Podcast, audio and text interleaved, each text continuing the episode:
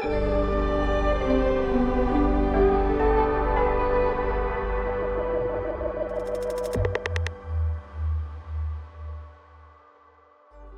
vás u nového dílu podcastu Redneck o americké politice ze spoda i z vrchu. Dneska se podíváme na všechny soudní trable, kterým čelí Donald Trump. Jak jistě tušíte, je jich mnoho, tak pojďme rychle na to.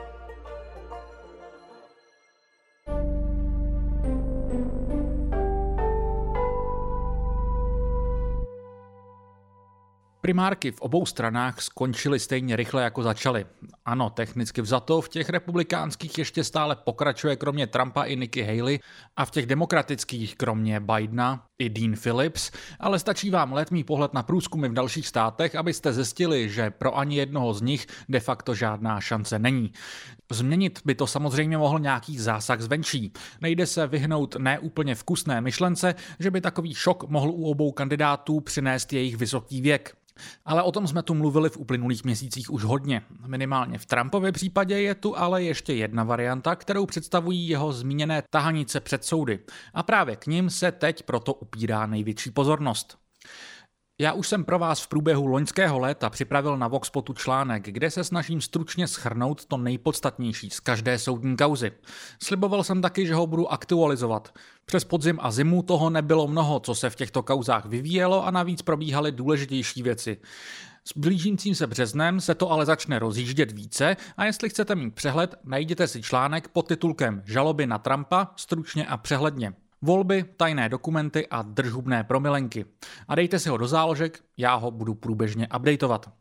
Je mi jasné, že mnoho z vás ocení, když základní obrysy kaus ale schrnu i v audioformátu, takže se nebojte a dnešní díl poslouží i k tomuto. V článku jsem se ale soustředil na čtyři loni započaté trestně právní žaloby. Kromě nich ale od té doby přibyly novinky ve dvou občanskoprávních a obzvláště jedna z nich má taky celkem velké implikace. Především jsou tu ale dvě procesní kauzy, které dle všeho obě stanou před federálním nejvyšším soudem. Jedna už tam je. Kromě těch čtyřech trestně právních kaus se tedy pojďme podívat i na ně.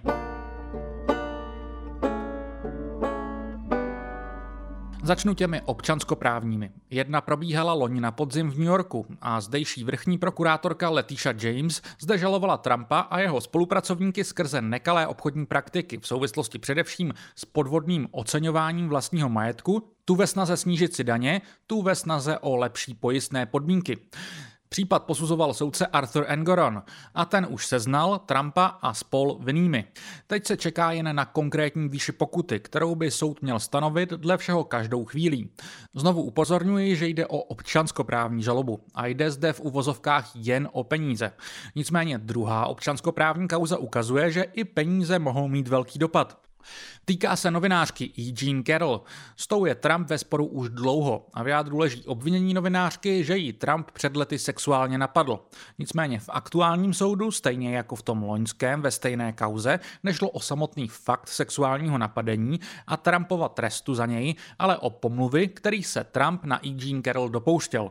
Velmi zjednodušeně šlo o to, že Trump nejen, že trval na své nevině, což by samozřejmě v právní rovině nebyl problém, jelikož přímo za zmíněné sexuální napadení nebyl nikdy souzen.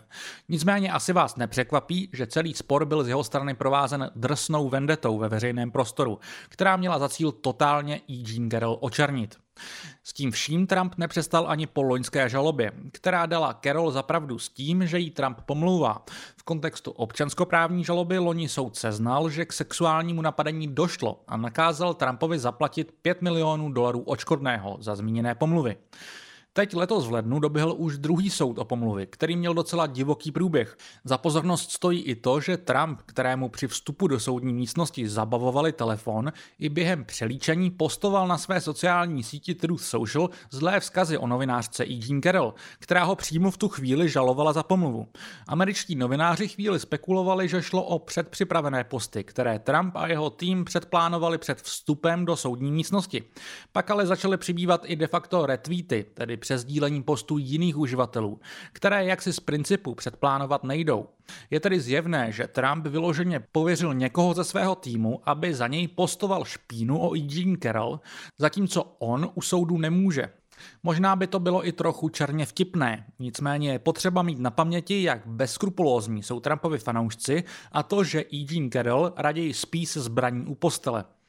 Nicméně Trumpovo počínání u soudu a na sociálních sítích podle mě dobře vystihuje, jak moc vážně celý proces bere. Možná to ale změní verdikt v tomto druhém případě, podle kterého by měl Trump zaplatit dalších necelých 84 milionů dolarů očkodného. To opravdu nejsou malé peníze. V přepočtu jsou to necelé 2 miliardy korun. Trump se proti oběma verdiktům ve věci pomluv E.G. Carroll odvolal. Teď ale k nejvyššímu soudu. Jedna kauza k němu teprve putuje, respektive ona je to taková podkauza jednoho ze zmíněných trestně právních případů ohledně Trumpových snah zvrátit výsledky minulých prezidentských voleb ke které se ještě dostaneme později. Trumpův právní tým se ex-prezidenta v této kauze snažil chránit, že ho v úřadě brání velmi široce definovaná imunita a nemůže tak být trestán za de facto výkon svého úřadu. Je to teorie pěkně divoká a podle toho vypadala i argumentace Trumpova týmu. Na dotaz jedné soudkyně Trumpův zástupce uznal, že kdyby prezident nechal spáchat atentát na nějakého svého politického rivala, nebyl by dle této teorie způsob, jak ho strestat jinak, než kdyby se ho odhodlal Senát odvolat. V Senátu je přitom k něčemu takovému potřeba dvoutřetinová většina, Vzhledem k tomu, jak je Senát nereprezentativní, by tak něčemu takovému mohla zabránit hrska senátorů zastupující klidně ani ne desetinu americké populace. Není asi příliš divu, že panel federálního odvolacího soudu pro oblast Washingtonu DC tuto myšlenku jednohlasně zamítnul. Trumpův tým se dožaduje, aby rozhodnutí převzal federální nejvyšší soud, který to ale jednak nemusí udělat, jednak bych úplně netypoval, že by rozhodl v Trumpův prospěch. Nicméně typy ohledně chování těch podivínů nejvyšších soudců nejsou mojí úplně nejsilnější stránkou, tak mě v tomto ohledu berte s rezervou. Co už ale teď nejvyšší soud řeší, je případ, který vznikl na sklonku loňského roku v Kolorádu. Případem jsem se tehdy zaobíral v 96. díle Redneku a kdyby vás zajímal podrobněji, určitě se k němu vraťte. Ve zkratce pro dnešek v něm jde o to, jestli Trump může vůbec kandidovat v prezidentských volbách. Případ se týká hlavně republikánských primárek ve státě Colorado, ale má jednak implikace i pro všeobecné volby, jednak i pro ostatní státy, které by pak mohly následovat. Původně v tomto případě zamezil Trumpovi kandidovat v kolorádských primárkách kolorádský státní nejvyšší soud, ale případ rychle převzal nejvyšší soud federální.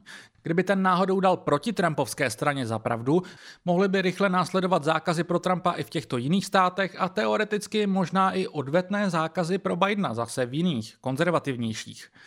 Tuto chvíli to ale nevypadá, že by se k něčemu takovému federální nejvyšší soud měl.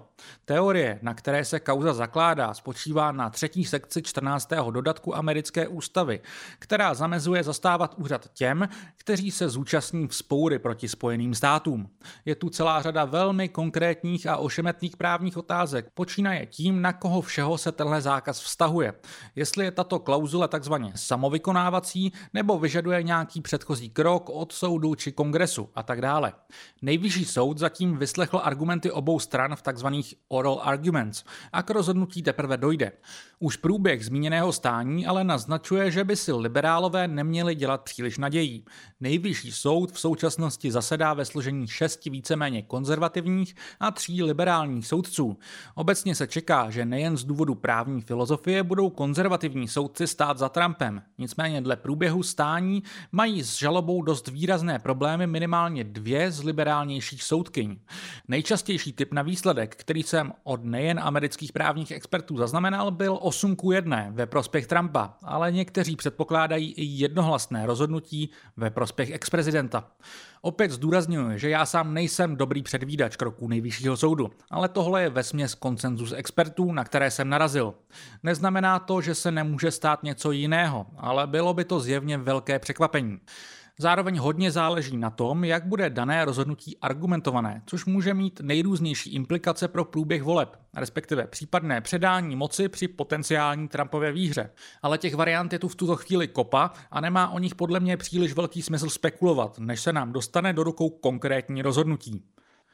Než se pustím dál k trestně právním kauzám, zmínil bych ještě jeden drobný postřeh k tomuto případu, který je teďka u nejvyššího soudu. Zatímco spoustu lidí zarazila verva, s jakou se ke kauze postavili liberální soudkyně Elena Kagan a Ketanji Brown Jackson, mě zaujalo počínání Trumpova právního zástupce, Jonathana Mitchella.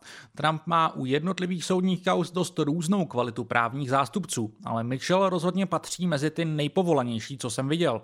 U proběhlého stání se to paradoxně projevovalo například například tak, že naprosto otevřeně před soudci uznával některé slabiny argumentace svého týmu. Možná byste čekali, že je to krátkozraké, ale nejvyšší soudci naopak zjevně ocenili, že z nich nedělá blbce a předkládá vše tak, jak to vidí. Musím uznat, že podle mě je to chytrá a sebevědomá taktika, která zapadá do toho, jak si představuji, že nejvyšší soudci sami o sobě uvažují.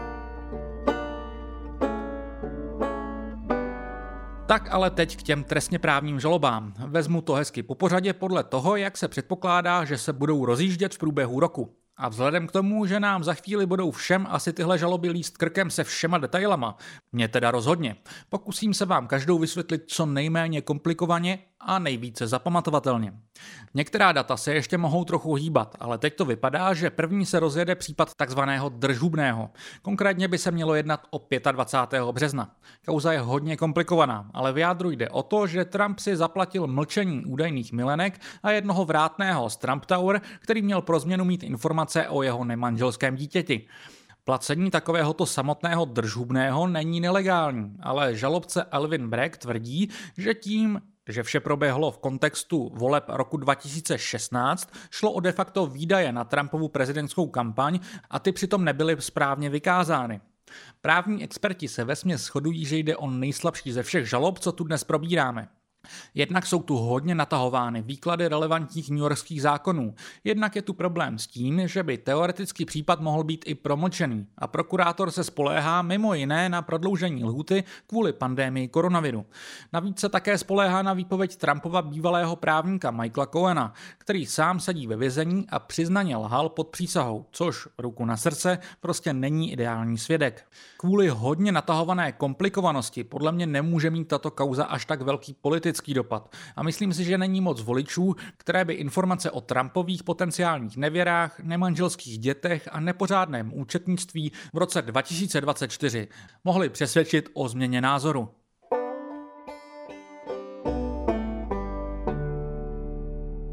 Druhá kauza, která se rozjede, se týká utajených dokumentů a Trumpova nepravomocného nakládání s nimi. Opět velmi zjednodušeně jde o to, že si Trump odnesl utajené dokumenty z Bílého domu poté, co skončil v úřadě a pak jeho právní tým nespolupracoval s úřady, které se těchto dokumentů chtěli domoci zpět. Vše skončilo až razí na Trumpovo sídlo v Mar-a-Lago na Floridě. Žalobu vede zvláštní vyšetřovatel ministerstva spravedlnosti Jack Smith. Právně je obecně tento případ považován za nejsilnější. To, že je to pro Trumpa průšvih, který sám umocnil právě nespoluprací a velmi neuváženými veřejnými výroky, uznávají i mnozí právní experti, kteří se jindy Trumpa zastávají. Nicméně jako slabina je brána osoba soudkyně Aileen Cannon, která případ bude rozhodovat. Ta byla jmenována Trumpem a někteří liberálové mají pochybnosti o její nezávislosti, byť já si osobně počkám. Jinak je to také v politické rovině. Podobné kauzy totiž v uplynulém roce a půl probublaly i na Joea Bidena a Mikea Pence, kteří se sice oba zachovali dost jinak než Donald Trump, ale celá kauza pak spíše vyznívá tak, že americká vláda toho utajuje opravdu hodně, což je fakt, a bordel v tom, jak s dokumenty zachází, má pak kde jaký politik. V této rovině se pak snadno ztratí, jestli se Trump neprovinil daleko hruběji, což je sice podle mě pravda, ale opět nemyslím si, že by to ovlivnilo v této fázi mnoho voličů. Tento soudní proces by měl začít 20. května.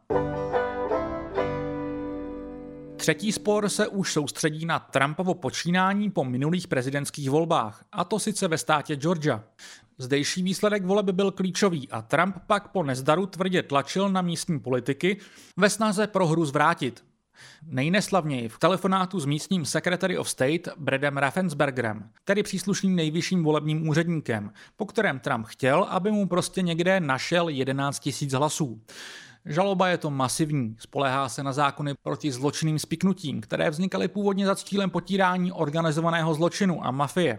Je to pro místní prokurátorku Fanny Willis velké sousto. Některé ze spoluobviněných se jí sice podařilo přesvědčit ke spolupráci, ale i tak je před ní ještě hodně těžký úkol.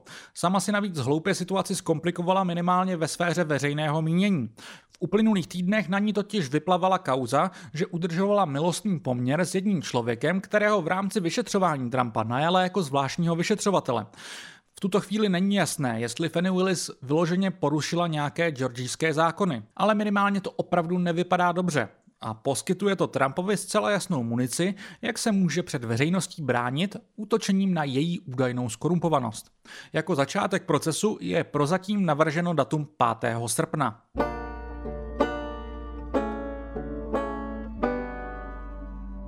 Tematicky podobný je i poslední velký proces, který Trumpa čeká. Tím je žaloba ve Washingtonu DC pod taktovkou taktéž zvláštního vyšetřovatele Ministerstva spravedlnosti Jacka Smise.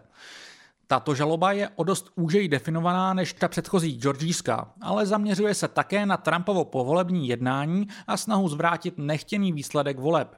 Soustředí se především na nejformálnější aspekty Trumpovy činnosti a žaluje snahu defraudovat vládu a voliče Spojených států a pak snahu neprávem narušit jednání kongresu. Případ komplikuje otázka prezidentské imunity, o které jsem mluvil v začátku dílu. Tu sice odvolací soud zatím zamítl, ale teď je otázka, jestli ji nepřevede vezme soud nejvyšší. Jak jsem naznačoval, i tam bych byl překvapený, kdyby Trump uspěl. Nicméně hraje se tu i o čas. V tuto chvíli kvůli průtahům ohledně imunity není vůbec jasné, kdy začne samotné hlavní přelíčení. A to bude s blížícími se volbami problém. Co se může teoreticky dít, kdyby žaloba nedoběhla do případné Trumpovy druhé inaugurace, to neví nikdo. To sice platí pro všechny zmíněné žaloby, ale právě tato poslední z Washingtonu DC má v tomto ohledu největší problémy. Sliboval jsem, že budu stručný a to taky dodržím. Téma časového sousledu, které jsem právě načal, je nejpalčivější otázkou všech žalob. Vysí tu samozřejmě ve vzduchu i varianta, kdyby si znovu zvolený Trump pokusil v nějakém z případů sám udělat milost, což není jasné, jestli by mu nejvyšší soud dovolil, ale rozhodně by to byl šílený cirkus. Problém je tu i s politickým dopadem. Z některých volebních průzkumů vyplývá, že v momentě, kdyby byl Trump odsouzen v některém ze zmíněných trestně právních případů, odpadlo by mu alespoň pár procent voličů.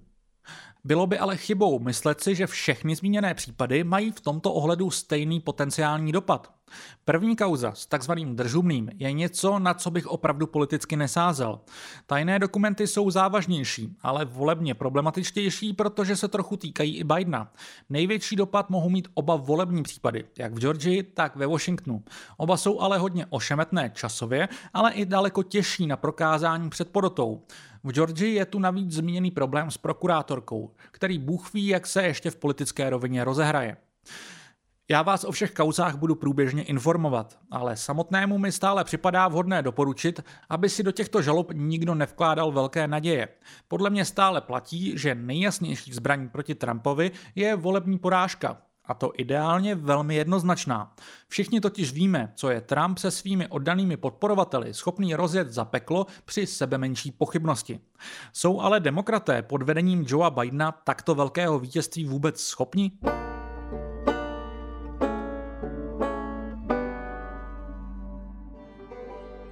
Díky, že jste dnešní díl doposlouchali až do konce. Jako vždy závěrem říkám, že budu rád za jakýkoliv feedback, ať už na sociálních sítích nebo na mailu matěj.schneider Redneck vzniká díky financování právě redakce serveru Voxpot. Pokud chcete vznik tohoto podcastu podpořit, můžete tak nejsnáze udělat, když se stanete předplatitelem a členem Voxpot klubu, což můžete udělat jednoduše na našem webu za 250 korun měsíčně. A dostanete tak i přístup k mnoha zamčeným článkům. Tento podcast ale nadále vzniká i díky partnerství s Alarmem a nepřestávejte prosím proto podporovat ani tuto redakci. Pro dnešek se nicméně už loučím a těším se zase příští úterý. thank you